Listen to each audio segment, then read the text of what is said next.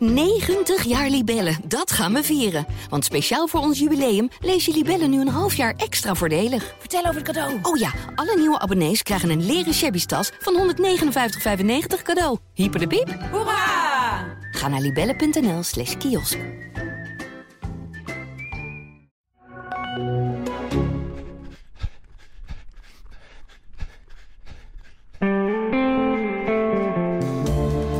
Hans Koeleman nam in 1984 en 1988 deel aan de Olympische Spelen van Los Angeles en Seoul. Hij werd tienvoudig Nederlands hardloopkampioen. Maar daarna begon de liefhebberij. De liefhebberij die er daarvoor natuurlijk ook al in zat. Maar toen ontstonden de verhalen. Zocht hij de onbegaanbare paden op. En over die verhalen, daar gaan we het vandaag uitgebreid over hebben. Ja, en verhalen die ontstaan er wel op het moment dat je natuurlijk stopt met, eh, met topsport. En, eh, en pas echt van het lopen gaat genieten. Het, het moeten is eraf. En je gaat er echt van genieten. Dan ben je eigenlijk stieperloper. Olympische Spelers meegemaakt. En dan, dan ga je de Comrades Marathon ga je ontdekken. Dan ga je vijf keer starten. Loop je hem vier keer uit. Ik bedoel, heeft totaal niets meer met stiepel te maken. Dan moet je wel een echte liefhebber zijn. En als ik dan uitspraken lees van laat een persoon het lange lopen ontdekken en hij ontdekt zichzelf en alles wat er in hem zit, dan ben je eigenlijk toch ook wat je filosoferend met het hardlopen bezig. En dan moet je er echt wel van genoten hebben al die tijd. Ja, enorm van ge- genoten. Ehm, op, eigenlijk op, op, op, alle momenten. Ehm, en, en ik zeg alleen zo gekscherend dat ik ehm, eerst natuurlijk enorm verliefd was op de, op de hardloopsport. Maar, maar meer omdat hardlopen heel mooi was, omdat je heel hard kon lopen. En toen ontdekte ik dat het ook heel langzaam kan. Dus, en toen werd ik op, eigenlijk weer alsof je lang met dezelfde vrouw getrouwd bent, maar je wordt in één keer weer heel erg verliefd op haar, want je ziet haar in één keer van een hele andere kant. Nu eigenlijk van de achterkant van het lopen. Ehm, dus die liefde is er altijd geweest. Maar ik heb ontdekt dat er daar meer facetten aan het lopen zitten dan, dan, dan alleen dat competitieve, dat, dat, dat snelle. En dat maakt het wel, wel heel bijzonder, dat je die verschillende facetten kan ontdekken. Hans, ik noem het gewoon, eh, 62 jaar. Je bent eigenlijk al 63 zelfs. Krijg ik nog even zo, zo eventjes, eh, even, even langzaam mee. Je, je, je bent dus al gewoon zo'n, misschien wel 45 jaar, bijna 50 jaar aan het hardlopen. Hoe, hoe heb je het hardlopen eigenlijk, eigenlijk on- ontdekt? Wanneer, wanneer merkte je dat dit een sport was waarvan jij dacht van, nou, dit is iets voor mij. Hier kan ik iets mee. En ik ben ook nog eens een keer talentvol. Ja, dat talent, dat, dat, dat merkte ik opeens toen mijn trainer eh, op de atletiekclub tegen me zei... volgens mij kan jij heel hard lopen. Toen dacht ik van, oh, oké, dat zal dan wel. Als klein jongetje had ik astma. Echt, echt, echt astmatische bronchitis. Ik kon tot mijn zesde, zevende echt geen ene donder. Ik, ik kan me nog echt wel goed herinneren dat ik als klein jongetje nog, nog in mijn slaapkamer in, in bed zat, rechtop zat en echt adem moest trekken. Dat, dat, dat, dat gieren, dat kan ik me nog heel goed herinneren. Dat je adem moet trekken letterlijk. En dat, dat het haast claustrofobisch was. Ehm maar omdat ik ermee geboren was, wist ik niet beter. En ineens, zo, toen ik 7, 8 was, toen, toen was dat weg.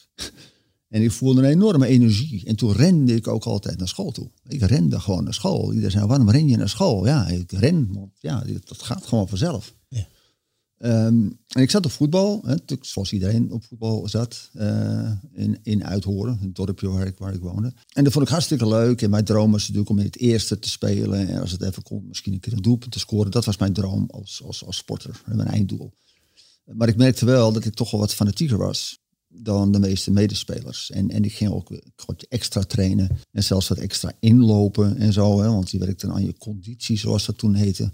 Maar hardlopen als sport, dat, dat, dat speelde totaal geen rol in mijn leven. Want dat, in Nederland was dat er ook niet. Er was een gekke man, die heette Jos Hermans. Die deed echt bizarre dingen. En dat was een, een, eh, waanzinnig idioot.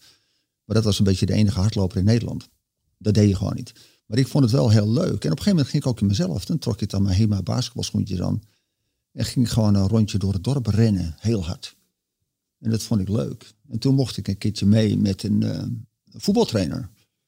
Die met een stel eh, eh, pupilletjes, die ging naar zo'n zo'n prestatieloopje toe. Want het voetbal was afgelast. Of ik mee wilde gaan om hem te begeleiden. En ik ging mee.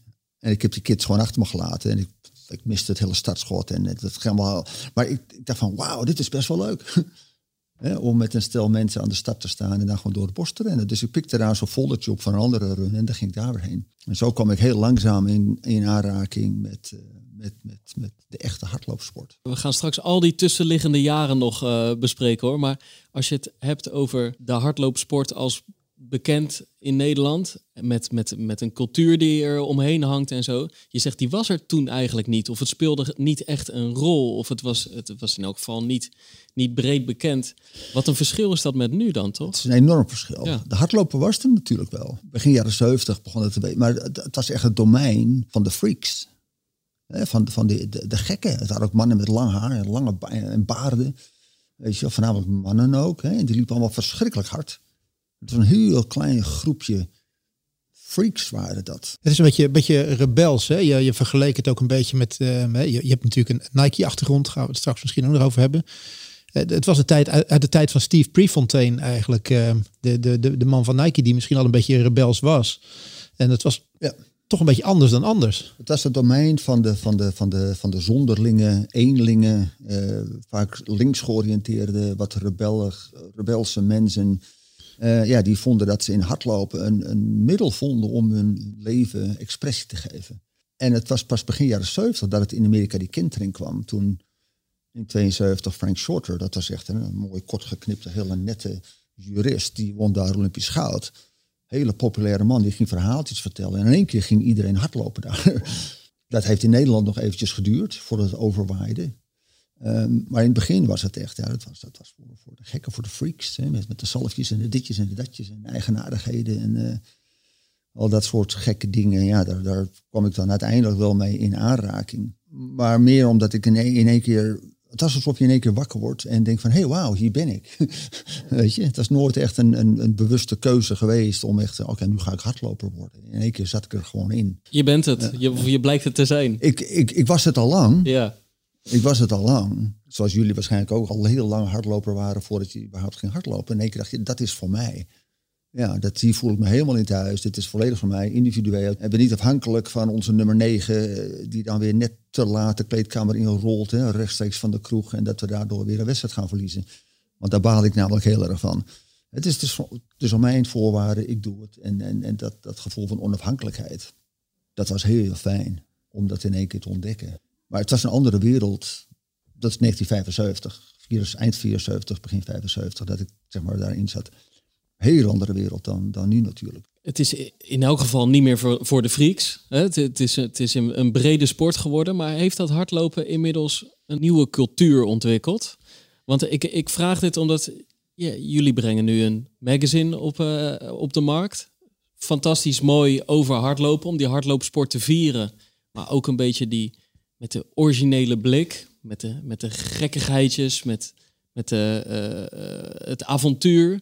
Niet, niet, niet per se het rechtdoor lopen op asfalt, mhm. maar kijken wat er nog meer in zit, wat er nog meer in die sport schuilt. Er, er, waait wel een soort nieuwe wind of zo, toch? Die was er ook. Die wind is alleen wat, wat sterker geworden, denk ik. uh, mijn trainer, mijn, mijn oude trainer Bob Boverman, die zei altijd dat er twee twee ehm, eh, krachtbronnen waren, energiebronnen waren, die een hardloper van elk niveau, hè, of, of verder, langer of, of sneller kan doen lopen. En een ervan is de wetenschappelijke, de, de rationele, cijfermatige, VO2 max, hartslagmeters, al dat soort dingen. En er is een, een, een irrationele, inspirerende, verhalend, vertellende. Uh, en je hebt allebei nodig. In Nederland is dat nog steeds, denk ik hoor, uh, dat laatste toch een beetje onder, onder, ondergewaardeerd. Er zijn heel veel trainers die daar zelfs bij de atletiek op aangesproken heb. En zeggen, ja, maar eh, dat kan je niet bewijzen, dus, dus dat werkt niet. uh, terwijl, ja, wat ik kan me trainers in Amerika, maar ook in Duitsland zelfs herinneren. Die vlak voordat ze met hun groep gingen trainen, eerst verhalen gingen vertellen. Gewoon inspireren. Ja, en die jongens die, die, die, die, die, waren als jonge honden, weet je wel, die losgelaten wilden worden. Weet je wel. Die vlogen dan de deur uit en die gingen dan de heuveltraining doen. Want dat was dan wat ze moesten doen. Maar ze hadden daarvoor eerst even een verhaal gehoord over de oorsprong van de heuveltraining en de helden en dit en dat en zus en zo. Dus ze konden zichzelf zien acteren in die wereld.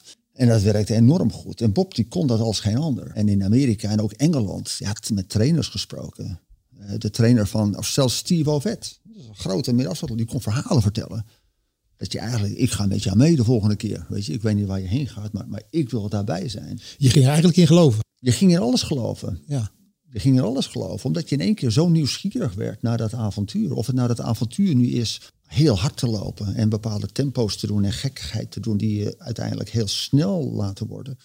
Of, of heel lang. Het, het kan allebei. En Maar die- wil je daarmee zeggen dat, dat, dat zelfs niet-liefhebbers liefhebbers konden worden daardoor? Absoluut, absoluut. Abdelkader Bernali schreef over het Blauwe Uur, een van mijn boeken. Dit is een boek dat eigenlijk niet hardlopers moeten lezen. Want hij zei, er zullen er altijd een groot aantal zijn die denken, nou, dit wil ik ook wel eens meemaken. Het heeft met hardlopen eigenlijk niet eens heel veel te maken. Hardlopen is eigenlijk het medium eh, waarmee je je, je, je haast kinderlijke nieuwsgierigheid eh, vorm Eh, het willen ontdekken, het, het, het kijken wat er achter die heuvel allemaal wel niet is. En zo. Het is dat soort, soort nieuwsgierigheid die sommige mensen tot, totaal niet hebben, maar een hele hoop mensen wel. Ehm, en het middel om die, om die nieuwsgierigheid te bevredigen eh, is dan hardlopen. Het kan, je kan het ook fietsen. dat is wat moeilijk, want dan moet je wel een beetje een pad hebben. Het leuke van lopen is, je kan letterlijk gewoon een pad maken. Maar komt dat omdat dat je die, die huidige generatie lopers, die, die kennen eigenlijk alleen maar de manier van lopen zoals dat nu is. Die, die zijn opgegroeid met stadsmarathons, met wegatletiek die er was en noem maar op. en, en jij bent natuurlijk nog opgegroeid in een periode dat er inderdaad een atletiekbaan was. Maar wegatletiek bestond natuurlijk eigenlijk nog amper of niet. Weet je, er waren misschien enkele wegwedstrijden, grote stadsmarathons. Die begonnen eigenlijk net pas een beetje toen, toen jij serieus eh, op de baan bezig was. Maar eigenlijk bestond dat nog niet. Dus het was, het was, je moest echt wel atleet zijn of pure liefhebber zijn om, om die sport te kunnen, te kunnen beoefenen. Want je, je ging volgens mij niet eh, zomaar eventjes van, nou, ik ga maar even 10 kilometer op straat. Dat, dat zag je natuurlijk niet zo heel erg veel. Zoals Eh, nee, dat, dat iedereen is- nu de weg op gaat en, en, en, en de, de, de, het Kralingse Bos en het, en het Vondelpark helemaal vol met hardlopers. Nou, dat was denk ik ja, zo rond de tijd van de Spelen van 84, denk ik. Dat zowel de Rotterdam Marathon als de Amsterdam allemaal hè, hun eerste editie zagen. Dat toen in één keer, daar waren in Amerika in de jaren 70 al, al die, grote, die grote hardloop-evenementen. En dat hardlopen als een soort lifestyle-activiteit al redelijk eh, geïntegreerd was. In Nederland heeft het nog een tijd geduurd. Misschien wel dankzij Gerard Nijboer, die natuurlijk in 1980 Olympisch zilver won. Eh, Twee jaar later won die eh, goud op de Europese kampioenschappen. Gerard natuurlijk een, hele goede verhalenverteller, een nederig man, weet je wel, waar iedereen zich wel een beetje mee kon identificeren. Misschien dat dat ook wel een van de redenen is geweest dat in Nederland iedereen dacht van hé, hey, dat is best wel leuk om, om eens te gaan doen. Maar het heeft wel even geduurd inderdaad, voordat dat echt eh, voet aan de grond had. Je, hebt- je, hebt- je hebt lang in Amerika gewoond. Was het hardlopen ook de reden waarom je die kant uitgetrokken bent? Ja, het goede weer ook, denk ik. Ehm, Dat zei Wilma van Onna eerder bij ons ook al. hè? Precies, toch? Ja, dat was, dat was een hele belangrijke keuze. Nou, ik, ik, ik, ik was, ik was nou, nogmaals, als, als klein jongetje, ik weet niet eens hoe oud ik ik had een soort dagboekje wat ik, god, oh, weet je, weggegooid heb. Maar goed, daar schreef ik wel eens in, weet je wel. Eens ga ik in Amerika wonen. Ik had zelfs de staat en zelfs de plaats al uitgezocht. Dat was Roanoke in de staat Virginia. Ik vond het wel heel leuk klinken. Eh, eh, en uiteindelijk kwam ik via een vriend van mij, hoogspringer die ook eh, in, ehm, in New Mexico op een schooltje, een Nederlander. Die ging naar een andere school toe en die zei, "Lei, ik ga, dat was eind 1979, die zei, ik, ik, ga, ik, heb drie keuzes. Ik kan naar eh, Arizona, ik kan Colorado en naar een klein schooltje in South Carolina, geloof ik. Ik zei, eh, vragen de coaches maar of, of, of. Dus ik kreeg meteen een belletje van eh, de, de hoofd van het atletiekteam uit South Carolina. En die zei, ehm, we hebben, het is een klein dorpje, we hebben er ongeveer drie kroegen. We hebben heel veel heuvels en altijd zon. Dus hij wist precies, hij kende mij niet, maar hij wist precies welke toon hij moest aanslaan. Dus ik dacht van ja, oké, zon altijd. En dit was ergens november in Nederland. Ik zat toen op, op een pedagogische academie in Amsterdam. Het was met de bus heen en weer. En het was echt, pff, en ik had 79, het was een waardeloos seizoen voor mij. Echt, liep gewoon niet. Dus ik dacht, ik moet hieruit. Dus ik kon weg. Dus ik ging weg. Dus dat was een beetje een escapism ook. En een ontsnappen uit, uit gewoon, weet je, dat, dat, dat, dat beklemmende wereld van grijze wolken eh, en zo. Maar hardlopen was het middel wat mij die kans gaf om dat te doen.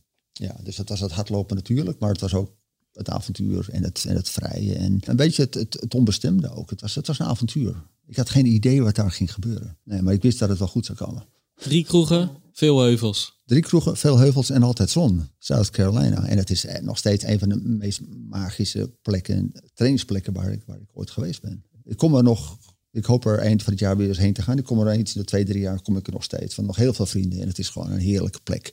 Ja, geen enkel Amerikaan gaat er op vakantie. Niemand gaat er op vakantie. En daarom is het ook zo heerlijk stil. Ja. maar goddelijk mooi.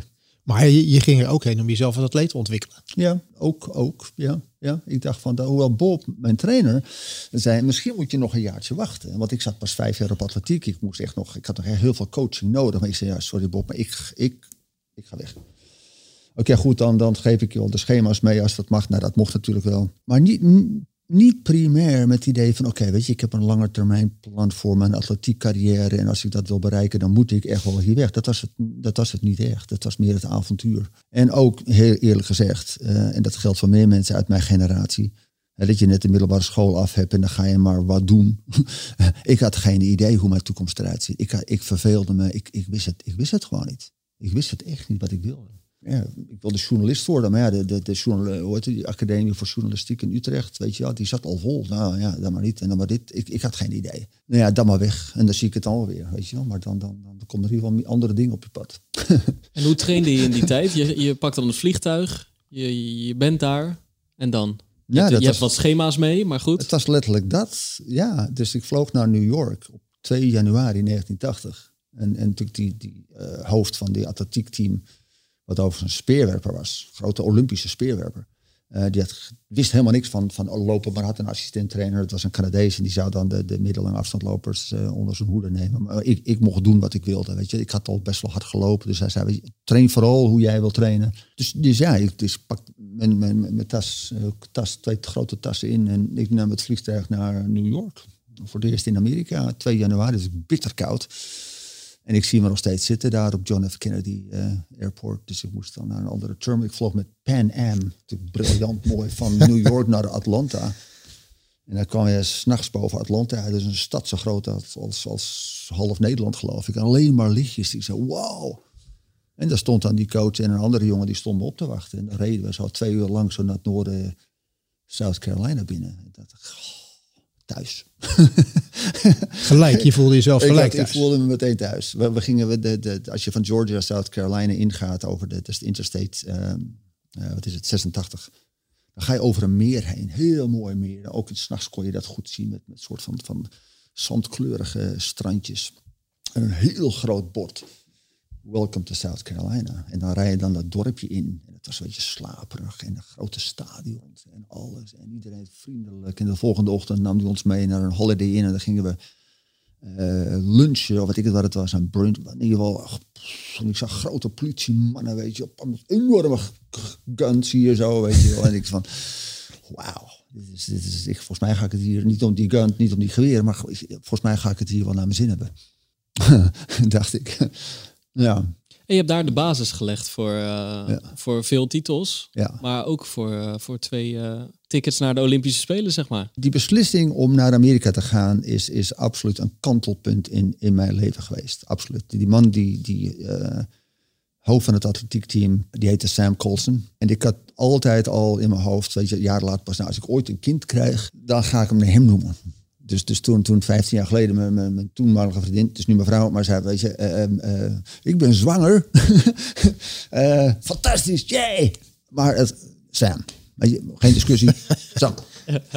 En, en hij heet dus ook Sam. Sam Koeleman en die is genoemd naar een grote speler. Die hebben elkaar een jaar of 7, 8, 9 geleden ook ontmoet. Okay, hij was ja. in, in Nederland, dus hebben een dag even samen opgetrokken. Dus het, het, was, het was op, op, op alle vlakken een, een keerpunt. Het was mijn, mijn sportieve carrière die ik kon ontwikkelen, persoonlijk. Dat kon ik me enorm ontwikkelen, want ik, ik had de rust, de tijd en de inspiratie om mezelf ook, ook te leren uitvinden. Van wat wil je nou eigenlijk? En, en, en, en ja. Je kwalificeert je dan uiteindelijk voor de Spelen van, uh, van LA in 84 ik kan me herinneren voor mij mijn eerste spelen die ik echt bewust meemaakte en echt heel bewust ging kijken naar, naar die atletiekwedstrijden. En ik kan me herinneren dat dat wel de spelen waren in dat, in dat geweldige stadion ja. dat daar was. Met alleen maar grote sterren. Met Carl Lewis, Sola Butt, Steve Ovet, Sebastian Coe, Carlos Lopez die Olympisch kampioen wordt op, uh, de, marathon. op de marathon. Joan Benoit die de eerste damesmarathon loopt. Was nog nooit een damesmarathon geweest. Eigenlijk alleen maar Edwin Moses, alleen maar grote sterren in dat atletiekveld. Ja. En dan komt Hans Koeleman uit Clemson. Die mag daar, die, die, die, die doet daar mee aan, ik mocht daar meelopen, aan de 3000 stiepel. Je zet hem wel goed neer, Erik. Ik mocht daar meelopen. Ja. Toch? Ja, maar ik bedoel, er waren echt heel veel grote sterren in de atletiek. en het het waren was- natuurlijk allemaal Amerikaanse sterren. Maar Ja, die dat- mochten dus ook schitteren in, in L.A. in dat prachtige Colosseum daar. Dat is echt... Ja, ja. ja, de Oostblok eh, boycotten Ja. eh, op, op, op, Roeme- op Roemenië na. Die, die waren er dan wel. Maar eh, Cuba was er volgens mij ook nog wel. Maar in ieder geval Oostblok, alle zeg maar, aan Rusland, Sovjet-Unie gelieerde landen, die, die, die boycotten als een soort terugpesterij van eh, de, de boycott in 1980. Ja, het, het, het, waren, het waren zonnige spelen. Het waren, het waren eh, open spelen. Ehm, eh, ze kwamen ook als voor het eerst letterlijk de Nederlandse huiskamer binnen met, met, met wat was het, de, de ochtend, het ontbijtshow van Koos Postema. Weet je wel, dus 's ochtends als, als Nederland wakker wordt, dan ging je even voor de en dan kreeg je een soort van terugblik op wat er dan de afgelopen nacht gebeurd was. En het was natuurlijk met, met, met, met alle kleuren, geuren, want het waren kleurrijke spelen ook. Het waren letterlijk kleurrijk. hè. Ze hadden echt hun best gedaan om die, die spelen echt, echt kleur te geven. De hele stad was bedekt met allerlei dingen en zo, met, met, met, met mooie pastelkleurige eh, objecten. En het stadion zelf was natuurlijk het was enorm groot. Eh, Honderdduizend mensen, letterlijk. en natuurlijk allemaal een beetje in zonnige kledij. En, en ja, dan die zon erop, die eeuwige zon erop. Het is Amerika, dus die jongens weten echt wel hoe je iets moet filmen en, en moet uitzenden. Maar die spelen, kijk, de spelen waren op, op sterven na dood.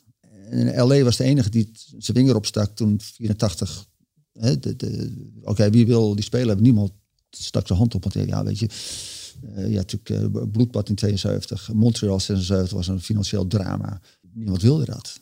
Maar LA zei, wij gaan het doen. Maar de hele bevolking van Californië zei, ja, maar wij gaan daar geen geld in uitgeven. Het is geen publiekelijk geld, wat tot nu toe altijd gedaan was. Dus de jongens moesten alles opnieuw uitvinden. En en passant vonden ze een speler die gewoon eindelijk heel modern waren. Het waren eigenlijk de eerste postmoderne speler. In een heel nieuw jasje.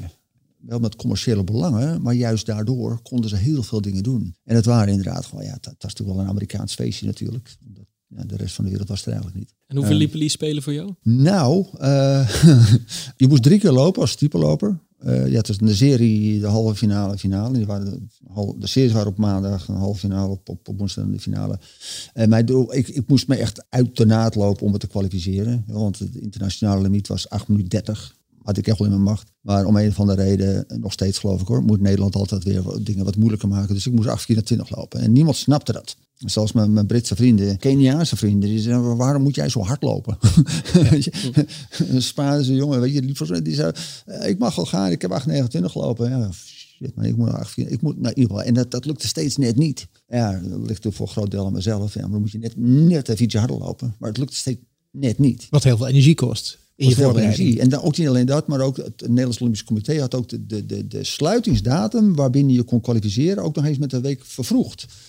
Dus ook dat nog eens. Dus terwijl de rest nog allemaal een week had om in alle wedstrijden nog hard te lopen, moest ik het al bij, met Hengelo doen. Nou, Hengelo miste ik de limiet op 14e. Toen ben ik uiteindelijk nog maar drie dagen later naar Lausanne gegaan. Maar het was buiten de Nederlandse datum. Ik liep daar wel de limiet. Maar er is nog vier, vijf dagen over gesteggeld. Ja, hij heeft wel gekwalificeerd. Maar ja, deadline is deadline, dus dat mag gewoon niet. Toen heeft eindelijk Adriaan Pauwelen, die toen volgens mij voorzitter IAF was, die zei van ophouden met het gesodemieter, Koelema gaat. En, en toen mocht ik, maar ik dacht, pff, weet je, het was wel iets van uh, poe. In ieder geval. Wat had je Ehm, een Olympische droom? Ja, nou ja, kijk, in 1981, dus jaar na Moskou, liep ik wel, liep ik wel 8,21. In één keer, boom, uit het niets. In Koblenz zag ik het Nederlandse kom met acht seconden eh verbeterd. En dat was toen de negende tijd in de wereld. Dus ik dacht, nou ja, weet je, 84, dat moet wel lukken. Dan wil je wel, ja. dat moet wel lukken, weet je. maar goed, dat ging uiteindelijk toch nog wat, wat, wat maar moeilijker. Maar voor de series LA, je moest bij de eerste zes zitten. Dat was het zoiets. Nou, ja, er zaten ongeveer acht jongens in mijn serie van, van 12, 13, die allemaal wel bij... Dus het was, nou ja, dat moet wel wel gebeuren. Maar ik werd daar vierde. Eh, en en ik, heb ik heb de hele film van die, eh, van die wedstrijd heb ik nog. En die kijk ik heel af en toe nog wel eens na. Gewoon even. Te genieten van die, Even die, genieten, die, ja. die, die magere blonde jongen daar, weet je wel. Waar, Ja. Waarvan Theo Rijtsman zei dat gaat wel lukken. En Ben de Graaf steeds zei nee, dat gaat niet lukken. Ja, maar geweldig. Het, en die zaten tegen me- met elkaar te bekvechten. Eh, uit de commentaarbox. Weet je, want Theo, ze waren allebei fan van mij. Maar Ben, was, ben was altijd een beetje, een beetje sikkeneurig, weet je, een beetje zuurig. Ja, dat, eh, dat wordt niks. Maar Theo, ja, nee, maar het is... In ieder geval, ik werd er gewoon heel makkelijk vierde. Maar vind ik wel mooi. Veel sporters zeggen, nee, ja, het ligt ergens in een doos. Of eh ligt bij mijn ouders. Of ik weet niet waar die medailles Nou. liggen. En ik, ik kijk nooit die beelden terug. Maar Jij, jij kijkt gewoon regelmatig even... Nou, niet regelmatig. Nee, maar, toch. elke Ja, vind ik wel maandagochtend, mooi. elke maandagochtend pak ik de anders van eh, eh, eh, Hengelo 88 trouwens ook. Waarin, nee, goed, dat is een vraag. Nee, af en toe kijk je dat Ja, gewoon. Ja, nee, Ja, ik, ben, ik ben daar trots op. Ja. En, en ik, ik ken mensen hoor, die, die zeggen, ja, die medailles, weet je, ik weet niet waar die liggen, weet je wel. Nou goed, ik moet eerlijk toegeven, de, de, de NK-medailles, die liggen ook ergens. Ik weet niet waar het is, ze zijn er nog wel, maar ik weet niet waar die liggen. Nee. Mijn trainer Bob, ik zal hem nog wat vaker noemen als een wijsman, die zei ook altijd, eh, eh, koester dit, koester dit, weet je. Dit is gewoon echt heel erg goed. Ja. Sta niet stil bij die net gemiste finale in 88. Want ik miste de finale op één seconde. Dan heb ik een jaar. Hij, op een gegeven moment zei hij: Nu ophouden. Twee Olympische Spelen gehaald. Dit is gewoon best wel goed. Geniet ervan. Koester het. We- en wees er trots op. En vertel anderen erover.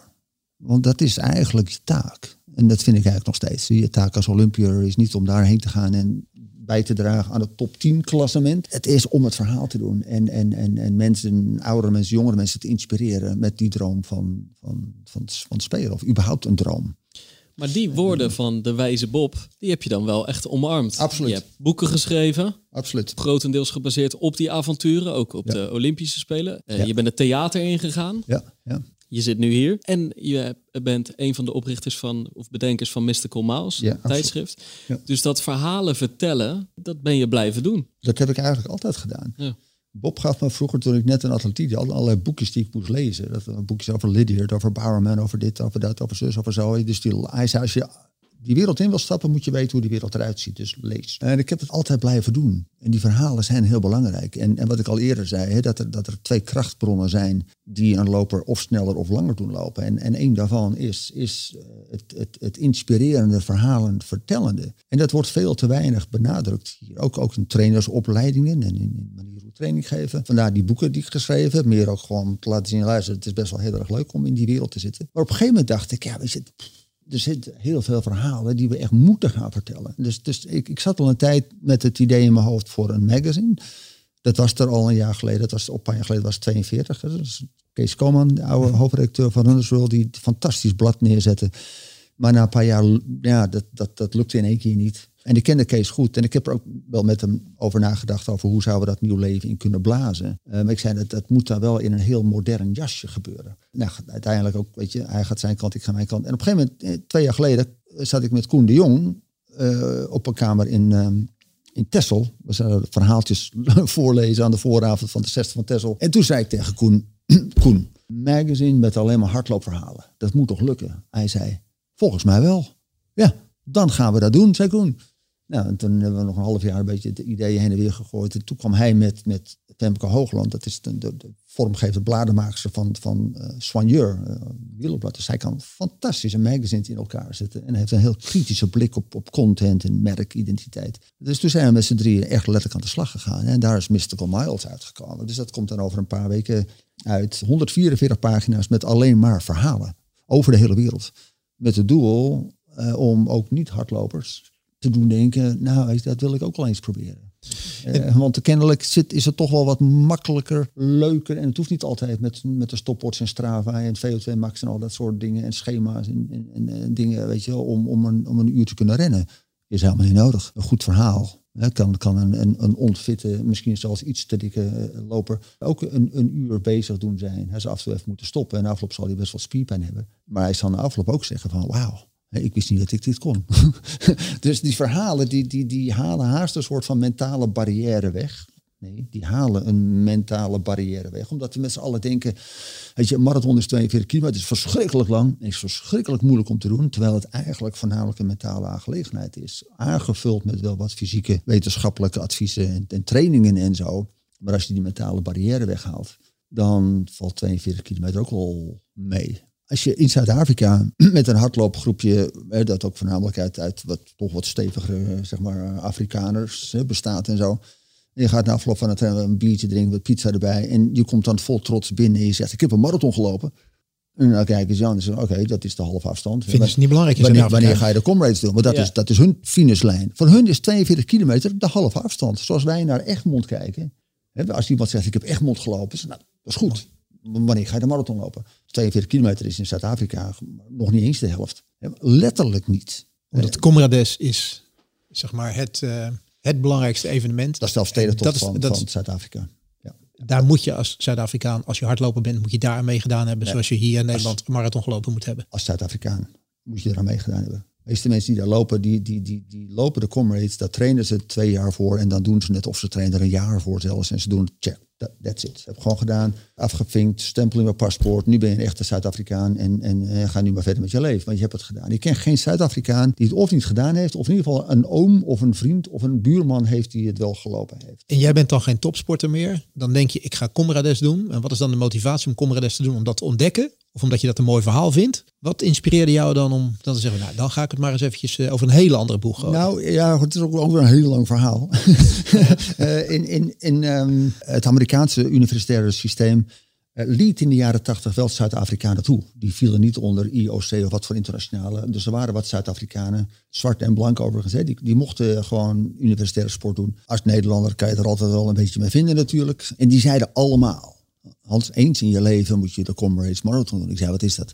Ja, dat is, dat is van hier naar daar. En het andere jaar gaat het vandaan naar hier. En het is ongeveer 89 kilometer. Dat is verschrikkelijk zwaar. Maar dat moet je gewoon een keer doen. Ik Op dat moment was zelfs een marathon voor mij echt iets voor idioten. Dus laat staan. de- de- hè, pff, weet je. Maar ze bleven erover doorgaan. En eh, Maar 89 is dan wel echt onvoorstelbaar, toch? Als een marathon eigenlijk al een brug te ver is, in gedachten. Het was ook bizar. Dan van, dat, dat wil ik niet eens over nadenken. Eh, maar goed, het zat ergens al zoiets van, ja, het zal. Toen was ik met, met, met mijn toenmalige vriendin Ellen van Lange, begin jaren 90, 93 geloof ik, in Zuid-Afrika. Ik was met haar meegegaan op trainingskamp in eh, Stellenbosch. Wat, wat echt de andere kant van het land is van de Comrades. En ik was met haar ochtends op zo'n zo'n grasveldje een beetje aan het rennen. Er komen twee kleine zwarte jongetjes naar buiten rennen. Grote ogen. Liepen met ons mee, weet je wel. Hey man, ben je aan het trainen voor de comrades? Ik zei, "Ja, nee joh. nee, nee." Dus die middag waren op de atletiekbaan. Dus ik zei tegen die Zuid-Afrikanen daarvan... Dan moet je toch eens even vertellen wat dat nu eigenlijk is. Want ik heb het al jaren geleden heel veel gehoord van alsof het een of ander magisch iets is. En nu die, twee kids. Hij zei, ze zeiden, wat heb je ze verteld? Ik zei, nee, je had ja moeten zeggen. Dan hadden ze alles voor je gedaan. Maar wat is dat dan? Weet je wel? Ja, je moet het een keer gedaan hebben. In 1998 was ik voor mijn werk voor Nike in New York. En we kregen een gratis, we kregen een startnummer. En ik was niet echt voorbereid. Ik zei, ik ben daar toch. En weet je, ik loop die marathon. Weet je, want het is, ik was met een collega die zei, ik wil vier uur lopen. Dus ik uitrekenen, oh, dat is dus 10 kilometer per uur. Hm, dat moet wel lukken. Weet je wel. maar goed, ook voor de start. zoiets van, alle macht, waar begin ik aan? Maar het was een feest. Door New York heen. De eerste marathon. Zon, zo'n dag als vandaag eigenlijk. Hè. Beetje koud, windstil en, en, en zon. Dus ik liep de New York Marathon voor het eerst ja, vier uur lang genieten. Zeg, man, wat is dit mooi. Ik had er eigenlijk vijf uur over willen doen. En toen die avond zat ik in, eh, met hele stijve benen natuurlijk eh, in mijn kamer. En toen had ik het idee van, als ik dit zo kan doen, dan ga ik de comrades doen. Dus ik kwam thuis, ik ging naar een goede collega toe. Ik zei, weet je wat wij in juni 2000 gaan doen? Hij zei, nou wat gaan we doen? We gaan de comrades lopen. Wat is dat? Nou, dat weet ik ook niet precies. Maar dat is, dat in Afrika. En dat is heel erg lang. Dus wij meteen op het internet kijken. Oh shit, maar het is al 89 kilometer. Oeps. En het is wel heel veel heuvels ook. Vijf met een naam. En er is zo'n... Maar wij waren zoiets. En we hadden alles gelezen en, en, en opgezogen over die wedstrijd. En wij konden niet wachten. Wij waren als kleine kinderen die nog nooit naar het strand waren geweest. En, en die te horen krijgen van papi en mami. Zaterdag ga jij naar het strand. Je, zet je emmertje en je schepjes allemaal maar klaar. En je slippertjes. Die, wij, en over drie dagen, je gaat de dagen aftellen. We we hadden er zoveel over gelezen. Het, voelde aan alsof wij gingen acteren eh, in, een, in een boek, in een roman of in een film die we al tien keer gezien hadden. Wij werden een deel van die, van die folklore. Want het is vol met folklore. Nou, we liepen als training de Midwintermarathon. Eh, en daar kwamen we Zuid-Afrikaanse tegen. Wij hebben natuurlijk vol trots. Wij gaan de comrades lopen. Wat goed. Maar dan moet jij eens contact opnemen met een goede vriend van mij in Kaapstad. Dus een goede trainer en een verhalenverteller. En die heet Paul Voorwerk. En nou, wij contact met Paul. En Paul zei, weet je, wat is het? Hij stuurde ons een boek op, Mystical Miles. Een boek over de filosofie en de gedachtegang van een loper die gewoon lang loopt. Nou, dat is een hele goede vriend van mij geworden. En dat is natuurlijk de naamgever van ons magazine. Ja. Hè? Niet, niet, niet gek genoeg. Dus zo kwam ik die wereld van, van lang lopen in. De magie van het lange lopen. En als je de Comrades een keertje loopt, dan zie je alleen maar eigenlijk mensen die in Nederland, als zou je ze zien joggen hier op straat, dan zou je zeggen, nou ja, die lopen misschien een keer een vijf kilometer, maar echt niet verder. Die lopen daar dus 89 kilometer binnen 12 uur, hè, want je moet nog doorlopen ook. Puur op wilskracht. Ja, wat zegt dat volgens jou? Eh, het mentale deel zo enorm veel groter is dan dat wij, zeker als nuchtige Nederlanders, eh, vaak denken. Dat puur op, op, op wilskracht, mentaliteit, het zo graag willen, het, het, het, nieuwsgierige ontdekken, maar ook het verlangen naar iets moois. Als je dat hebt en dat toepast op een lange afstand, dat iedereen verrast zal zijn over hoe lang je wel niet kan lopen. Echt, serieus, absoluut, geen enkele, geen enkele twijfel. En dan kwebbel je gewoon door en dan kijk je door en, dan, dan, en de verhalen die onderweg verteld worden. De liederen die gezongen worden. dat is de magie van het hardlopen. Maar dat vertel je niet door het over uh, je VO2 max te hebben, hè, die met twee punten gestegen is. Dat, in sommige werelden is het ook magie. Van wauw, oeh, wat goed zeg hij.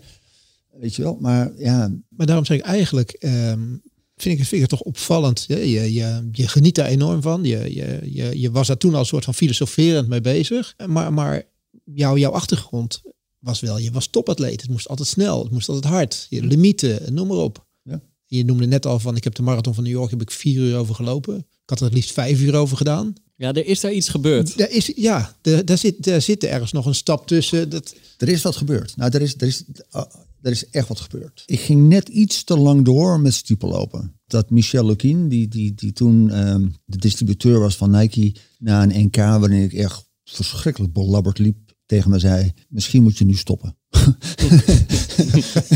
was je zelf al op het idee gekomen? Of was ja, maar ik, ik, ik, dat hardlopen en trainen vond ik eigenlijk niks meer. Wat, wat ik, waar ik bang voor was dat ik zou missen, was, was, was het ritueel. Het reizen. Het in het vliegtuig stappen en in de stadion lopen. Dat, dat wereldje ik had moeite om dat los te laten. Welke leeftijd hadden we toen over? Ik heb nog een soort halfzachte poging gedaan in 1992 te, te kwalificeren. Dus wat was ik toen? 35, 34 geloof ik of zo. Maar dat lukte niet. En toen heb ik echt letterlijk gewoon vier jaar eigenlijk geen ene donder gedaan.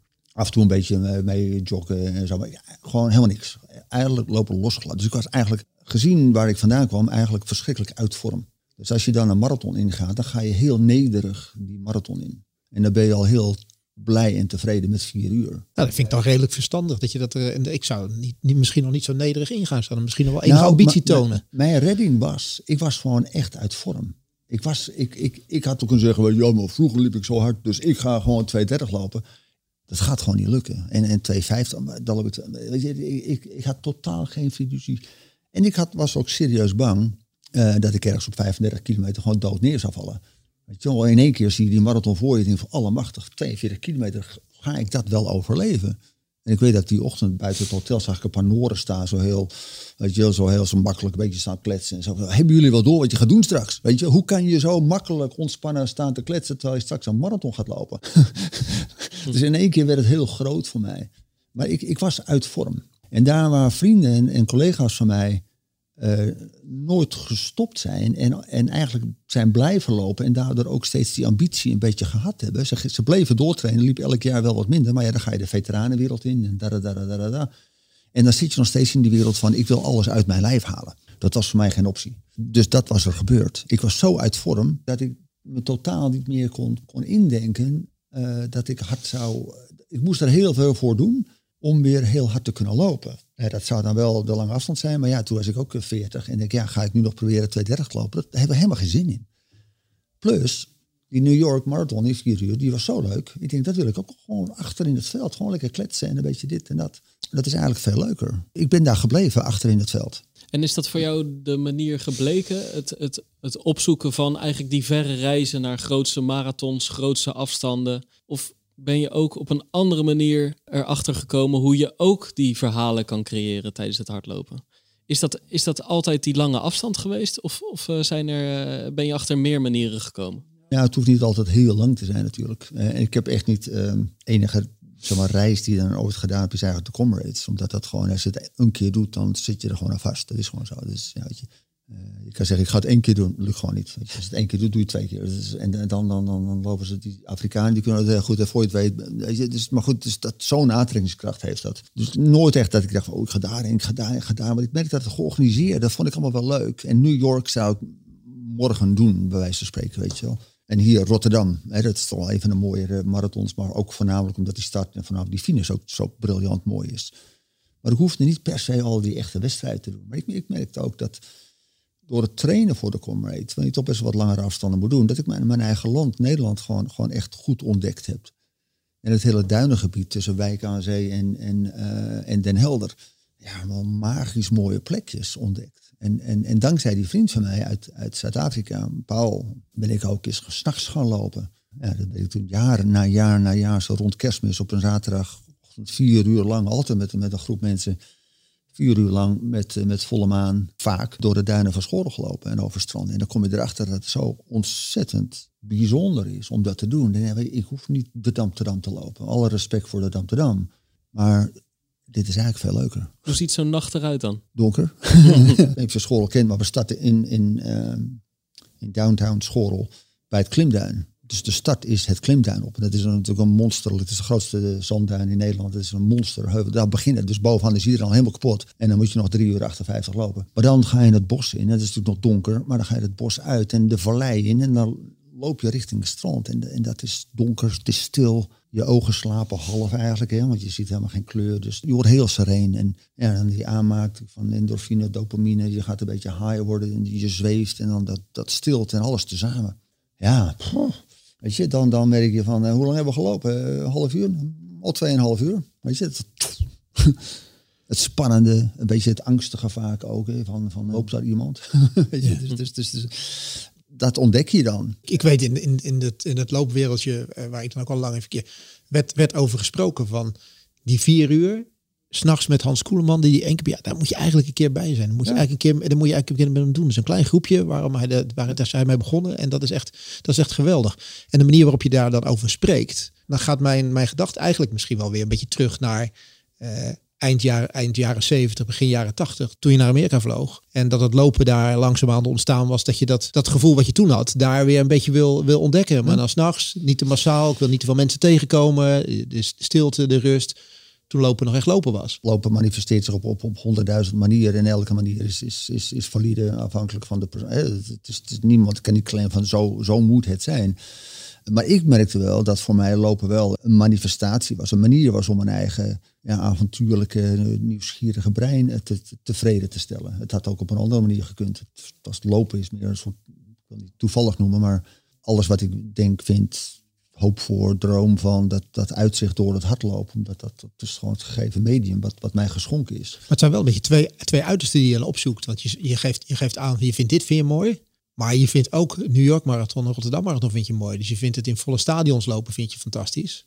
Maar de stilte mag er, ook, mag, mag er dan soms ook wel eventjes even zijn. Ja, maar de, de gemene deler is inspiratie. Ik weet niet of je ooit New York gelopen hebt, maar als je daar in de stad staat en het is een zonnige dag zoals vandaag, je ziet daar in de verte aan de overkant zie je Manhattan liggen. Nou, dan moet je wel echt, echt geweldig. Echt bizar blind zijn of totaal ongevoelig zijn, wil daar je hart niet van opspringen. En als je door al die burchten loopt van New York en je ziet al die gekke mensen en die oude vrouwtjes met, met, met mintjes en, en, en je ziet, je loopt door de wereld heen New York. Nou, weet je, moet wel, dat, is één en al inspiratie. Ik zeg ook tegen mensen die in New York lopen, doe het vooral rustig. Ja, maar ik doe het rustig. Ten eerste, het is best wel pittig, hè, want er zitten echt wat, wat heuvels in. En vals plat. Het is geen makkelijke marathon, maar ga ervan genieten. En Rotterdam, ja, het parcours is, is heel rationeel en heel glad. En het gaat ook wel door delen voor Rotterdam. Maar denk je, ja, oké, waar ben ik nu in vredesnaam? Maar de stad Venus, dat heeft wel de koolsingel. De koolsingel, dat, heeft, dat, dat schrijft volgens mij in, in, het, in het blauwe uur ook over. Die koolsingel, die heeft wel een soort aantrekkingskracht. Omdat het zo ontzettend mooi is. En, die, en, al die gekke Rotterdammers die blijven daar staan. Ook al kom je binnen na vijf uur. Weet je, ze lopen nog steeds een handen kapot te klappen. De gemene deler is wel inspiratie en avontuur. Uh, en jezelf heel blij maken. Doordat je deel mag uitmaken van dit fantastische feest. Spelen is ook weer zoiets eigenlijk. Het wordt je gegeven, gegund. Dat je daarin mag acteren. Dat is, dat, is, dat is bijzonder. En hardlopen is meer een soort ja, toevallige middel om dat dan vorm te geven. Net zoals wij ons, ons, ons, ons magazine, Mystical Miles. Het is een magazine vol inspirerende verhalen die toevallig over hardlopen gaan. Het, het is absoluut toegankelijk voor mensen die met hardlopen misschien niet eens zo heel veel hebben. Maar het gaat ook over de menselijke conditie, de, mens, de menselijke, het mens zijn, de menselijke emoties. Van, van, van huilen tot boos zijn, tot, tot verdrietig zijn, tot, tot, tot iemand willen knuffelen, tot lachen, tot, tot van alles en nog wat. Hè. Dus probeer dat hele scala aan emoties wel in dat, in dat blad uh, te doen ook. Wat is nou het mooiste verhaal wat daarin staat? Nou, ik ga ruzie krijgen met, oh. met heel veel mensen als ik... Uh, uh, ik, ik kan niet zeggen, het, het, het is... Nou ja, het is, het is, het is, we hoeven ze niet te gaan rangschikken, maar nee. wat is een mooi verhaal wat erin staat? laat ik er een paar noemen. Barbara Kerkhoff, die, die, Arnhem, die heeft een, een, een heerlijk verhaal geschreven over run ook in de, in, in de nacht uh, ergens op een eiland. Het eiland is de Schelling, maar dat wordt daar niet genoemd. En het, het gaat er over een vrouw die net te horen heeft gekregen dat ze, dat ze, dat ze kanker heeft. Wat niet benoemd wordt, maar je voelt er is iets. En het is ook, het verhaal beschrijft ook de gave, het cadeautje wat je hebt, wat je gepakt hebt om, om zoiets moois, een, run ter Schelling, weet je wel, uh, met volle maan. Dus het niet te beschrijven hoe ontzettend mooi dat is. En dat, kon, dat deed ze heel goed. Uh, Dolph Jansen heeft een verhaal verteld, ook dat hij aan het rennen was. En, uh, maar ik ben niet verdwaald hoor. ik weet echt wel waar ik ben. weet je, want de zee is daar. Weet je, ja, en dat hele verhaal gaat, hij is dus verdwaald. Maar dat mag wat jullie betreft, hè? Verdwalen. Maar dat mag wat ons betreft. Um, de trainer van Elliot Kipchoge, Patrick Sang, is, is, daar heb ik vroeger heel veel mee gelopen. En we waren face, of zijn Facebook vriendjes ooit geworden. Maar op een gegeven moment dacht ik, ik ga, ik ga, ik ga Patrick even, even, gewoon even een berichtje sturen. Hij was typeloper ook, hè? Hij was typeloper, ja.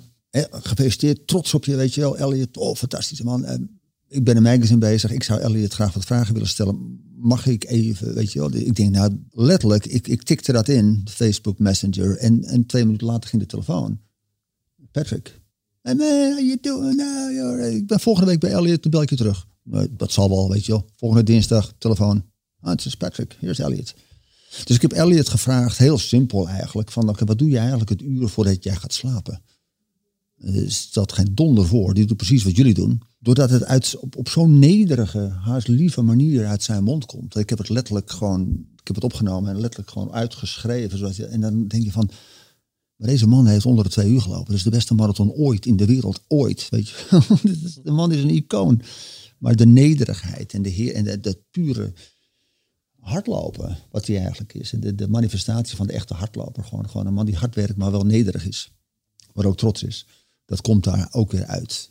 Anders hebben we die Nike marathonschoen, eh, de Vaporfly, hebben we laten recenseren. Niet door iemand die heel veel van schoenen weet, maar iemand die er helemaal niets van weet. Een dichter uit Utrecht. Ja, ja. En die heeft hem ja, niet als stukken gescheurd, maar wel zijn eigen ongezouten satirische mening overgegeven.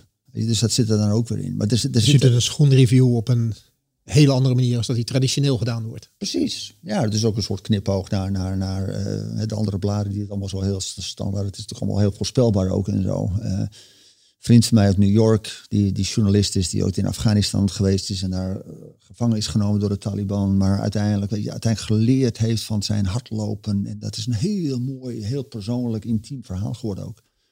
Dus er zitten heel veel verschillende verhalen in die allemaal de, de verschillende emoties um, uit, heel mooi geïllustreerd, ook in sommige gevallen. Het is een verzameling van verhalen, wat op zich eigenlijk eenmalig als boek ook prima uitgegeven zou worden. Maar dit komt vier keer per jaar uit. dus, dus het is, het is, het is, het is een. Uh, en dat, dat is wel het spannende natuurlijk ook. Maar, maar we geloven wel dat, dat, dat het wel in, in, een behoefte voldoet. Omdat als men dat leest, denkt van. En ik weet zeker als je dat ziet, dat je denkt van. Dat wil ik echt hebben, want dat ziet er gewoon heel mooi uit. Dat je denkt van ja, ik, ik lees weer, leg, leg even weg, ik lees weer terug en ik doe daar inspiratie uit op. Ja, ik heb alle, alle soigneurs echt nog in mijn boekenkast staan. dus, dus ik ben groot wielerliefhebber. En dat zijn inderdaad, het, het is een magazine, ja. maar ja, die ga je niet uh, bij het oud papier gooien, hè? want daar ziet het te, mo te mooi voor uit. Dat stapeltje is alleen al mooi. Ik, je, je zegt dat Femke Hoogland uh, ja. eraan meewerkt het is in dat straatje hè, moet, moeten we denk ik zien. Het is, het is soigneur, uh, maar dan op, op, een, op een hardloop manier. En ik denk, denk misschien nog wat meer echt verhalen dan, dan, dan in soigneur stonden. Ik wil het niet literair noemen, maar, maar het, het is, het, dat is het, het wel. Het is wel verhalend en inspirerend. En niet zomaar een verhaaltje. Het zijn wel verhalen. Moeten we dan meer met de, met de muur gaan vergelijken?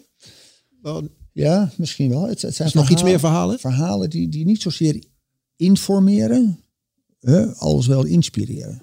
En dat is natuurlijk een groot verschil. Tussen, je kan een verhaal vertellen over, over je informeert iemand over een wedstrijd en over het bepaalde manier van trainen. Of, of je verpakt het in een, in, een, in een inspirerende manier. Dat er toch nog een bepaalde schrijfstijl aan, aan vast zit. Waardoor het ook wat makkelijker leest. En waardoor je het ook wat makkelijker nog een keertje gaat lezen. Dit is weer een manier voor, hè, om, om verhalen over dat hardlopen te vertellen. Wat voor loper ben jij op dit moment? Hoe ontstaan de verhalen al hardlopend uh, op persoonlijk vlak? Ik loop, ik loop te weinig op het ogenblik. Uh, maar maar, maar ik, ik, ik laat me inspireren door, door, door anderen. Uh, ik laat me inspireren door verhalen die ik hoor over personen weet ik het waar. Weet je, van ik denk van, god, dit is eigenlijk wel heel mooi. Ja, dat zo'n persoon, jong, oud, dat, dat, dat op zo'n manier verpakt. Eh, ongeacht de motivatie. Hè? Want het kan ook een man van 83 zijn die echt nog gewoon een keertje Nederlands kampioen veteranen wil worden. Alle respect. Of iemand die gewoon eigenlijk te dik en te zwaar is, maar op 50 jaar leeftijd erachter komt. Ik wil toch een keertje een marathon lopen, weet je wel. Of iemand als jij, hè, die toch onder 230 wil lopen. Het maakt mij en, niet... En toch met die VO2 max bezig is. En toch met die VO2 max. maar maar hoe, hoe, het zich manifesteert, maakt mij allemaal niet uit. Ja. Want ik, ik, ik kan enorm genieten. Daarom vind ik het ook zo leuk om, om naar een marathon te kijken. Ik kan enorm genieten van de, van de mensen die vooraan lopen. De, de hindes, de, dit, de, dat, maar ook de jongens of de, of de, of de vrouwen die, die toch, want je weet, die, die willen gewoon zich kwalificeren. Of die willen onder de 240 lopen. Of die, je, je voelt die, omdat ik dat natuurlijk van mijn eigen leven goed ken, je voelt die, die drang naar de prestatie om, om je te verbeteren. En daar zit natuurlijk ook iets heel moois in, in die gedachtegang. Ja.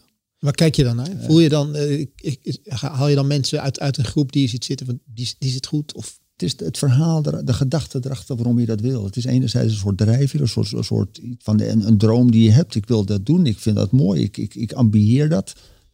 Weet je wel, wat, wat jij wil, dat vind ik. En Dolph Jansen heeft het ook al heel lang geprobeerd om toch onder de 230 te lopen. Is wel gelukt. Ja, ja. ja maar weet je, dus ik kan genieten van, van de wilskracht en, en, en de drijfveer en de motivatie die daarachter achter zit. Dit is niet als een verzamelaar die, die, die, die alles wil hebben en zo. Ik, ik heb het gedaan. Dit is een ambitie. Wat zich toevallig manifesteert in een marathon. Ja. Maar als je dat hebt, dan zal jouw ambitie ook in andere vlakken, denk ik, wel redelijk, uh, redelijk duidelijk zijn en, en, en naar voren komen. Maar ik ben dus wel met dat, met dat tempo bezig, met die snelheid, met die verbetering, met allerlei inderdaad wetenschappelijk gestoelde manieren om, om dat doel te bereiken. Maar tegelijkertijd, het kan niet losstaan van genieten. Nee. als ik alleen maar met die getalletjes bezig zou zijn en, en daar, daarin kan je verdwalen, op, op, ook op een negatieve manier. Ja. En dan, dan is het niet meer leuk. En die, die verbetering, die kun je alleen nastreven als je gewoon vrijwel elke dag dat je moet trainen, gewoon in de basis zin hebt om te gaan hardlopen afspreken met iemand, een ander rondje doen. Er zijn natuurlijk heel veel manieren voor. Boeken lezen. Als je in het een of het ander verliest, dan gaat het niet meer samen. De, die, die droom ontstaat alleen uit pure liefhebberij natuurlijk. En zeker bijvoorbeeld dat van mij is nog zeven maanden ver weg. Als je alleen maar met je VO2 max bezig zou zijn, dan, uh, dan wordt het geen leuke zeven maanden. Ja, maar je kunt volgens mij ook dit niet opbrengen om, om dagelijks te willen, te willen of te kunnen trainen als je geen liefhebber bent. Ja. Je, je, je moet liefhebber zijn. Ik bedoel, als ik kijk hoe jij dit project onder de 230 nu aangegaan bent en hoe je daarover vertelt, hoe je nog steeds met liefde zeg maar de, de, de foto's vanuit je jeugd uh, deelt, dat je met die mooie ketting om uh, de Zuiderster loopt op, uh, op een geluksketting op achtjarige leeftijd ja, om hebt en, en, daar loopt, ja, dan, dan moet je liefhebber zijn.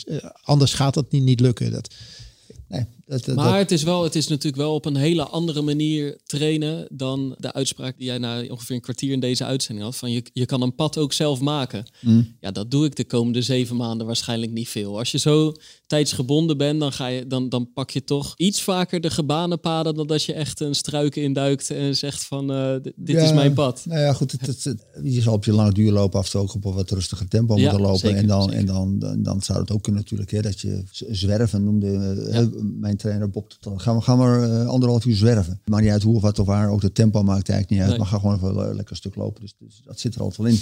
Maar het plezier is wel heel belangrijk. En anders wordt het echt een soort formele exercitie. Hè? Zo van, oké, weet je, ik vind dat ik dat moet doen, kennelijk. Dus dat ga ik dan maar doen. Maar, maar komt het echt organisch vanuit mijn eigen inborst? Nou, nee, niet echt. En als dat het geval is, dan wordt het heel moeilijk. Want dan wordt het een soort van moeten haast, weet je wel. En dan bij elk stukje tegenwind, dan ga je echt denken van, ja, wil ik dat eigenlijk wel? Vind ik dat wel leuk? Nou, eigenlijk niet. Dus het moet vanuit jezelf komen. Het is eigenlijk een soort van extensie van wie je zelf bent. Dat is natuurlijk het mooie van hardlopen. Maar om echt te kunnen presteren, zit ook wel eens een beetje moeten bij. Je moet het wel doen omdat je voelt dat je in jouw lijf, in jouw geest iets hebt wat, wat eruit moet. En dat manifesteert zich dan toevallig in hardlopen. zoals Steve Prefontaine, die eerder noemde. Ja, hij werd vaak verweten, het is gewoon een rebel die toevallig hard liep. Weet je, hij had eigenlijk een hele rebelse American voetbalspeler willen worden, maar daar was hij te klein voor. Hij wilde een rebelse honkbalspeler worden, nou, daar was hij veel te slap voor. Dan maar een rebelse hardloper. Maar hij was wel een rebel. Weet je? En, en de drijfveer die wij, die wij hebben om, om, om ons te laten te, te, te uiten in, in hardlopen.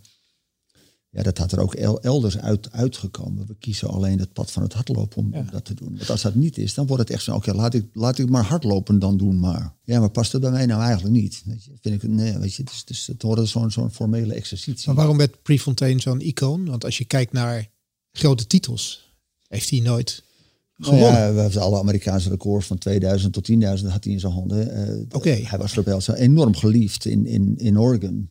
Eugene, Oregon, waar hij, waar hij natuurlijk woonde. Wat natuurlijk helemaal atletiek gek is, nog, nog steeds. Maar hij ging natuurlijk veel te vroeg dood. Dat heeft natuurlijk ook wel een beetje geholpen. Hè? Een beetje, beetje James Dean van, van, van het hardlopen. Dus, dus die mythe die werd alleen maar groter, groter, groter, groter, groter. En natuurlijk allerlei uitspraken zijn denk ik aan hem toebewezen. Die, die waarschijnlijk nooit gezegd hebben. Maar waarschijnlijk wel had kunnen zeggen. Maar ja, zo gaat het dan natuurlijk met... met Maar het is ook het merk Nike wat hem Tuurlijk. groot heeft gemaakt. Hij heeft het helemaal. Hij was, de- hij was niet de eerste Nike-atleet die echt een contract kreeg. Dat was Ilie Nastase, was de tennisspeler. Maar hij was wel de eerste hardloper die dat kreeg. En hij kreeg ook steun. Want ja, hij, hij trainde veel en hij, moest al, hij verdiende niets. Terwijl hij natuurlijk wel...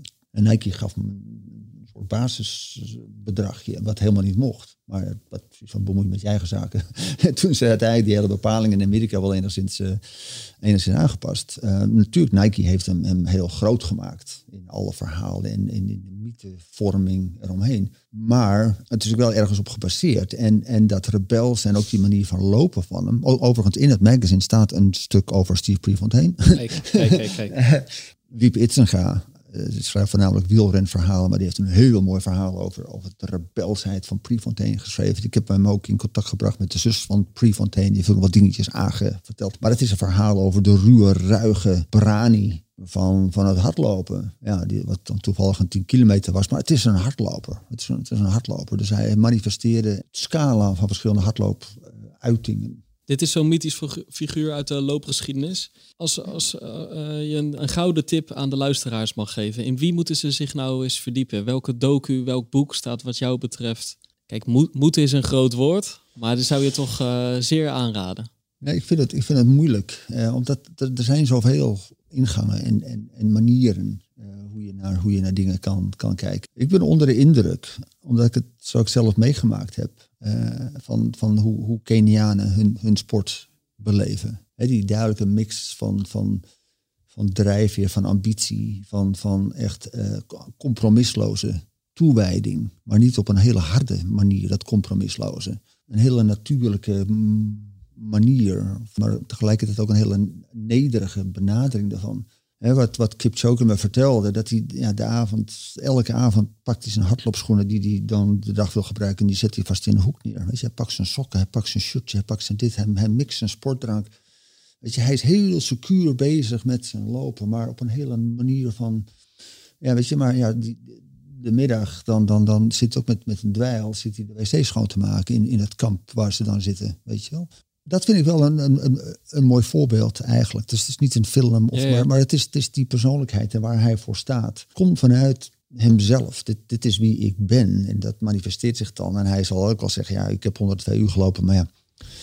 Ehm, en het verhaal gaat ook dat hij toen hij benen twee, onder de twee uur liep, kwam weer terug. En het eerste wat hij deed was een kop thee drinken met zijn vriendjes. En hij ging met z'n allen gewoon weer, lekker als een van de boys en, en girls, ging die gewoon weer eh, de heuvels in. Het is dat, dat, dat, ambitie hebben, eh, het, nou laat ik zo zeggen, het, het, het excellentie willen nastreven. Hij, hij, streeft ex- excellentie, na. hij streeft perfectie, streeft hij naar. Volg je, volg je, hem, al, eh, volg je hem al lang? Je hebt, je hebt 16 jaar voor Nike gewerkt. Elliot Kipchoge heeft natuurlijk een enorm lange carrière. Je al vroegtijdig, toen je bij Nike zat, in de gaten van dit is een bijzondere man? Nee, er, waren, er, zijn, er, zijn, er heel veel. Hisham El Karouche was natuurlijk ook heel bijzonder. In de jaren tachtig waren er natuurlijk anderen. Er zijn, er zijn er altijd best wel heel veel. En zo, dat hij uiteindelijk... Ja, dan wint je een marathon heel goed. En, en ja, meestal loop je dan misschien je tweede marathon ook nog heel hard. Maar hij liep zijn derde, zijn vierde, vijfde, zesde, zevende, achtste, negende, tiende nog steeds hard. En toen dag, nou, wacht even, stopt het ooit nog eens? Nou, eigenlijk, ja, het stopte dan in, in Londen vorig jaar een beetje. Maar in één keer heb je door van, wow, dit is wel heel bijzonder wat deze man aan het doen is. Omdat hij het constant doet. Ja, Uitzonderlijk lange carrière. Uitzonderlijk lange carrière. Ja, goed, dat, dat soort Iedereen heeft het alleen maar over die marathons. Maar dat soort mensen heb je dan. was dan natuurlijk dan, ook al een geweldenaar. Ja, maar ik denk ook zijn. zijn ja, hij is, hij is bijzonder. Hij, hij liep een hele goede 1500. Een hele, hij is wereldkampioen 5 kilometer geweest. Dus hij, heeft, hij heeft alles. En natuurlijk zijn hele manier van lopen. De efficiëntie die daarin zit. eh, ja, dan eens in de zoveel tijd komt er dan, ja, boem, iemand zo bovendrijven. Eh, ik denk dat dat misschien wel een mooi voorbeeld is. Gewoon de, de persoon Eh, en dan kan je als hardloper alleen maar van houden, van dat soort mensen. Die, die, die, die drijfveer hebben om, om perfectie na te streven. Wat dat dan ook is. Hè, want perfectie kan ook een marathon in vijf uur zijn. Het, het maakt niet uit hoe je perfectie definieert. Het is, het, het, hoeft- het is vooral niet winnen. Dat is, het, dat is het vooral niet. Ben je dan ook voorstander van alle producten die om hem heen zijn gebouwd? Dat, eh, dat ze hebben gezegd van deze man, dat ze, dat ze die de juiste technologie geven, dan wordt het alleen maar, hoe, hoe sta je daarin? Ja, dat, eh, dat, is, dat is experimenteren en innoveren. En dat is, dat is natuurlijk ontegenzeggelijk met, met, met sport. Vind je dat mooi? Eh, Ik vind het interessant om, dat, om te zien hoe dat, hoe dat werkt. Want laten we eerlijk wezen. Er is ook een hele discussie geweest over die Vaporfly van Nike. Weet je, van, ja, mag dat wel, mag dat niet, mag dat niet, mag dat wel, mag niet. Luister eens. De grootste innovatie wat mij betreft in de hardloopwereld is Essex geweest. Die met een schoen kwam met een tussenzool. In één keer gingen ze met een tussenzool lopen. Van wow, vering. Het verschil tussen dat en wat ervoor was, dat is zo enorm. Eh, de Adidas Sp- Sprint Spike ergens in de jaren tachtig, die voorgevormd was. Je kon er alleen maar op je voorvoet mee lopen. Die was al helemaal voorgevormd van carbon. Daar heb ik niemand destijds over horen klagen. Van ja, mag dat wel? Ja, nu komt er een merk met, met een carbonplaat, die overigens nu door alle merken natuurlijk gekopieerd wordt. Dit is inherent. Kijk, in de jaren 50, 60 was, als je als hoogspringer was, je training was letterlijk elke dag naar de, naar de baan gaan en zo hoog mogelijk proberen te springen. Dat was de hoogspringtraining tot de jaren 60. Tot mij op een gegeven moment dacht wacht even, dan moeten we toch in, een beetje systematiek inbrengen. Hardlopen net zo. Ja, Arthur Lydiard, Nieuw-Zeelander, die heeft periodisering ingebracht. Dat bestond nog helemaal niet. Dus de, de, hele hardloopsport is een constante zoektocht naar, naar ontwikkelingen in trainingen, in, in dit, in, in, in hart, hartslaagtraining, in voeding. Het is een constante ontdekking. En, en, en schoenen, kleding zit er al sinds de jaren 60 in. Brook, volgens mij is het Brooks of New Balance. Die kwam begin jaren 60 met een schoen met, met, met een ribbelprofiel waarin je grip had. Mijn god, weet je. Dat, dat was in één keer iets van, in één keer heb je grip als hardloper. Dus ook in de regen kan je tot dat moment hardlopers, die, die, wist je niet beter. Dus die hardloopschoenenwereld, die heeft zich ontwikkeld echt met, met grote sprongen. En dit is gewoon weer de zoveelste sprong. Maar als je hier dus nee tegen zegt, of je denkt van ja, je kijkt hier kritisch naar, naar die ontwikkeling, dan moet je ook kritisch kijken naar die Essex schoen. Of Tiger heette dat destijds nog. Die in één keer met een kwam, weet je. Maar ja, dan moet je dus alle innovatie aan de kant zetten. Je kan niet in één keer zeggen, nu stoppen we met innoveren. Dat zou natuurlijk stom zijn. Dat kan niet. Wie denken we wel niet dat wij zijn? Het is als die oude vrouwtjes 150 jaar geleden die zeiden van de trein komt, weet je wel. Dit is echt van God los. Nee, het is niet tegen te houden. We moeten heel realistisch zijn. Dit is gewoon de zoveelste iteratie van, van innoveren. Ja, niet anders dan dat. En over 20 jaar zijn er andere dingen weer. Dus dat is gewoon een gegeven. Als één ding begrijp ik niet. Je zegt, ik loop, ik loop niet zo vaak meer. Ja. Bij elk, bij elk onderwerp wat we hier opgooien heb je een prachtig verhaal. een anekdote. eh, voer je een mooie monoloog van weer vijf minuten op. Ja, sorry, ik ben nee, nee, nee, nee, prachtig. Alleen, waarom loop je dan niet zoveel? Nou ja, goed, luister. Ik, ik, ik ben met het magazine bezig. En ik, ik, ben, eh, ik ben docent op International Sports Management opleiding, deel van de Hogeschool Den Haag. Dus ik, eigenlijk ben ik vier dagen in dienst van de hogeschool. Gewoon best wel druk. Studenten, broerwerk en dit. Ik zat van de week met, met een student. Het is dan toevallig een, een jongen uit Oekraïne. Maar ja, die was dan even weggegaan. Want die, was dan maar zat, die zat in Mexico dan van de lijn te praten over problemen die hij had. En uren voor met. Dus ik zit gewoon veel. En, en wat bij mij wel is, en dat is een beetje wie ik dan ben, weet je wel, ja, als ik iets wil doen, dan moet het wel, ik moet dan, dan, ik kan niet zomaar even naar buiten gaan en even een half uurtje rennen. Ja, dat kan ik best prima hoor, maar niet elke dag en zo. Dat zou wel goed zijn. En Simone, mijn vrouw, die zegt ook af toe, je moet gewoon wat vaker naar buiten gaan, weet je wel. En, ik, heb dan wel een soort van doel nodig. Wat, dat doel dan ook is, hè. Dat kan zijn om, om zo'n Sam dan even op zijn donder te geven, wat overigens nooit zal lukken, maar in ieder geval proberen bij te blijven. Of dan toch weer een keertje in te schrijven voor de Comrades Marathon of, of iets anders. Dan heb ik zoiets van, oké, daar doe ik het voor. En, zo. Dat, dan- en, dan, en dan valt alles een beetje op zijn plek ook. Dus ik kan periodes hebben dat ik bij, ik loop wel hoor, periodes dat ik eigenlijk heel weinig doe. En dan in één keer straks ongetwijfeld met het voorjaar, dan heb ik weer zoiets van, weet je wat, ik ga dat doen. en dan, je weet en dan- eigenlijk nu al dat er straks weer zo'n fase aankomt. Absoluut. Nou ja, kijk, met, met, met Mystical Miles gaan we in het najaar, als we allemaal weer mogen, bij volle maan meerdere keren naar Terschelling bijvoorbeeld. Dat is het donkerste plekje van Nederland. Dat heeft een, een stempel, dat is het Dark Sky Park. Dat is echt gemeten door alle wetenschappers. Het is het donkerste plekje van Nederland. Eh, En in dat deel gaan wij wel met volle maan. Dus het is dan wel weer een beetje licht. Maar juist doordat het donker is met volle maan. Die combinatie over die verlaten stranden. In ieder geval, dat gaan we in het najaar weer doen. En het is wel vier uur. Dus ik moet wel weer een beetje fit gaan worden en zo. Dus dat gebeurt wel. Maar ik, ik, kan, het, ik kan het prima loslaten. Omdat ik weet, het komt alweer. Op die manier gaat het lijf ook wat langer mee. Je put het ook niet continu uit. Dat is ook zo. Ja, nee, dat is ook zo. Ik nogmaals alle waardering hoor. En er, er is een hele goede vriend van mij, uh, waar ik vroeger heel veel mee liep. Um, ik zal zijn naam niet noemen, maar, maar die, die, die, die, die bleef doortrainen. En die bleef die ambitie houden. En die werd wel steeds elk jaar wat langzamer. Maar ja, volgens mij heeft hij nu een uh, kunstheup en een, en een knie en dit ja. en dat. Want die, die, die nog steeds van, ja, maar lopen is dit. Dus ik moet dan wel, weet je. Want anders zie ik in één keer van, wow, je wordt heel slecht. En ik had zoiets van, so what? maar, maar mensen hebben, dus die blijven doorgaan. Ja, en die lopen dan geheid tegen problemen aan. Als ik nu ergens last van heb, dan doe ik gewoon een paar dagen niks totdat ik geen last meer heb. Wat wordt het volgende loopje? Mijn volgende loopje, um, ik heb gewoon heel veel zin om bij daglicht gewoon eens naar Schorel te gaan. Ik ken het gebied heel goed in de nacht. maar het is overdag. Het is een heel ik ben mooi... ook wel benieuwd hoe het eruit ziet overdag. Ja, dat, dat, dat, ik ben afgelopen zomer best wel een aantal keer geweest. Maar daar wil ik gewoon een keertje heen gaan en gewoon lekker verdwalen. En gewoon, gewoon maar lopen. Gewoon maar lopen. En dan, dan op een gegeven moment denken van, okay, volgens mij is het nu genoeg. Ik heb geen idee waar we zijn. Laten we maar weer teruggaan naar het dorp. En dan, en dan dus dat, dat kan een, een, loop, een, een duurloop zijn van vijf kwartier. Maar dat kan er ook eentje zijn van 4,5 uur. Ik heb, ik heb geen idee. En dat dan met een paar andere mensen te doen. Als het even kan blote voeten, want dat vind ik ook nog heel erg leuk. Ja? ja, ja, eigenlijk wel. Dat vond ik een hele leuke ontdekking. Ja, dat, dat, dat, kan ik me nog wel herinneren. Ik was regelmatig bij Nike op kantoor voor productpresentaties. En Hans zag ik eigenlijk nooit zoveel. Eén ding staat me altijd bij. Nike kwam met Nike Free op de markt. En ineens stond Hans stond, uh, stond voor de groep. Die kwam even vertellen van, dit is, gaat het echt wel worden. Dit is echt wel fantastisch. Ik vergeet dat nooit.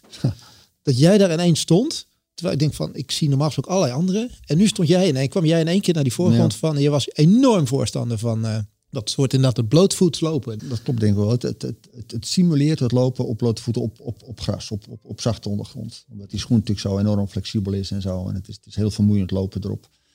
Uh, daar geloofde ik wel in. Toen ik die schoen voor het eerst zag, dan, uh, ik kan heel goed, want dat werd dan heel geheimzinnig gebracht. Want het is een innovatie, niemand mag het zien en zo. Weet je, als je dat vertelt, dan moet hij helaas doodschieten. Dus super geheim. Maar ik weet dat dat, dat zag en dat ik met mijn tenen echt ging. Mijn tenen gingen zo heen en weer. Zoiets van, weet je, ik, ik wilde gewoon, ik voelde gewoon van dit klopt echt gewoon op blote voeten lopen. Want die schoenen zijn te orthopedisch die we hebben allemaal. Allemaal dicht getimmerd met, met blokken en dit en dat en zo. En dat, ja, dat moet dan wel, want ja, als je overproneert, dan moet je dat hebben. En op een moment dacht ik van, eigenlijk is het wel veel te veel. En, en dit ging in één keer radicaal de andere kant op. Maar ik voelde, dit, dit, en toen ben ik ook blootvoets gaan lopen. En ik dacht, en dat ging, ja, ik had wel wat sterkere voeten dan denk, de doorsnede hardloper. Uh, maar ik vind het nog steeds heerlijk om, om, om, gewoon weg te gaan, mijn schoenen gemakshalve te vergeten. Ja, ik sta er niet van te kijken sinds dat, uh, sinds dat moment. En dan stond hij daar. En dan zeker in Schorel, waar je alleen maar zachte paden hebt en zo. Weet je, ja, goed, af en toe trap je op een dinner, appeltje en dat doet een heel erg pijn. Maar gewoon dat lopen op blote voeten, dat is makkelijker dan je denkt. Net als het lange lopen makkelijker is dan, dan je denkt. Blootsvoets, overdag door sch schoolrol. Dat Hartstikke is... lekker. Zachte ondergrond. Af en toe een hardnekkige dennenappel. Het zou zomaar een verhaal in dat magazine kunnen zijn, denk ik, in de toekomst. Hans, ja. dank voor alle verhalen. Alsjeblieft. Ja, en, zoals uh, het in het theater was. Het, het hartappelen-evangelie is, uh, is hier toch wel op een mooie manier gepredikt, denk ik. Is weer verkondigd, absoluut. Ik kijk uit naar het magazine. Koen de Jong is natuurlijk ook een bekende van ons. Heeft in de, in de podcast ook al gezeten, tweemaal. En uh, ik kijk er naar uit. Wij ook. We zijn al lid geworden. Wij zijn al lid, inderdaad. En uh, ja, wij blijven ook vertellen over de hardloopsport. Soms gaat het iets meer over de cijfertjes, iets meer over de schema's, en iets de meer over de hartslagzones, iets meer over de VO2 max. Maar uiteindelijk vieren we de hardloopsport met z'n allen. Zeker, en daar horen dit soort verhalen bij. Absoluut. Zeker weten, zeker weten. Abonneer je op onze kanalen. Dank voor het luisteren. Blijf lopen, blijf luisteren. En tot de volgende Pacer.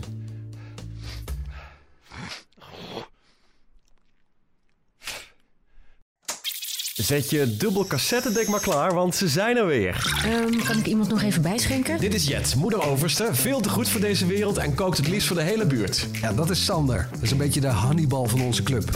Beetje degelijke huisvader hoor. Manuel, soms een tikkeltje jaloers. Vooral op sportieve veertigers en op mensen die niet in het uber saaie Hilversum wonen. Jij zeggen, Wietske, ons groentje die nog het liefst elk weekend in de lampen hangt. Maar met twee jonge kids het alleen licht ziet worden met Duplo en Nijntje. Gezellig jongens, zullen we beginnen? Elke zaterdag een nieuwe aflevering van de podcastserie De Veertigers. Te beluisteren via ad.nl slash De Veertigers, alle podcast-apps en sites van PZC, Brabants en Eindhovens Dagblad, BN De Stem, Tubantia, De Gelderlander en De Stentor.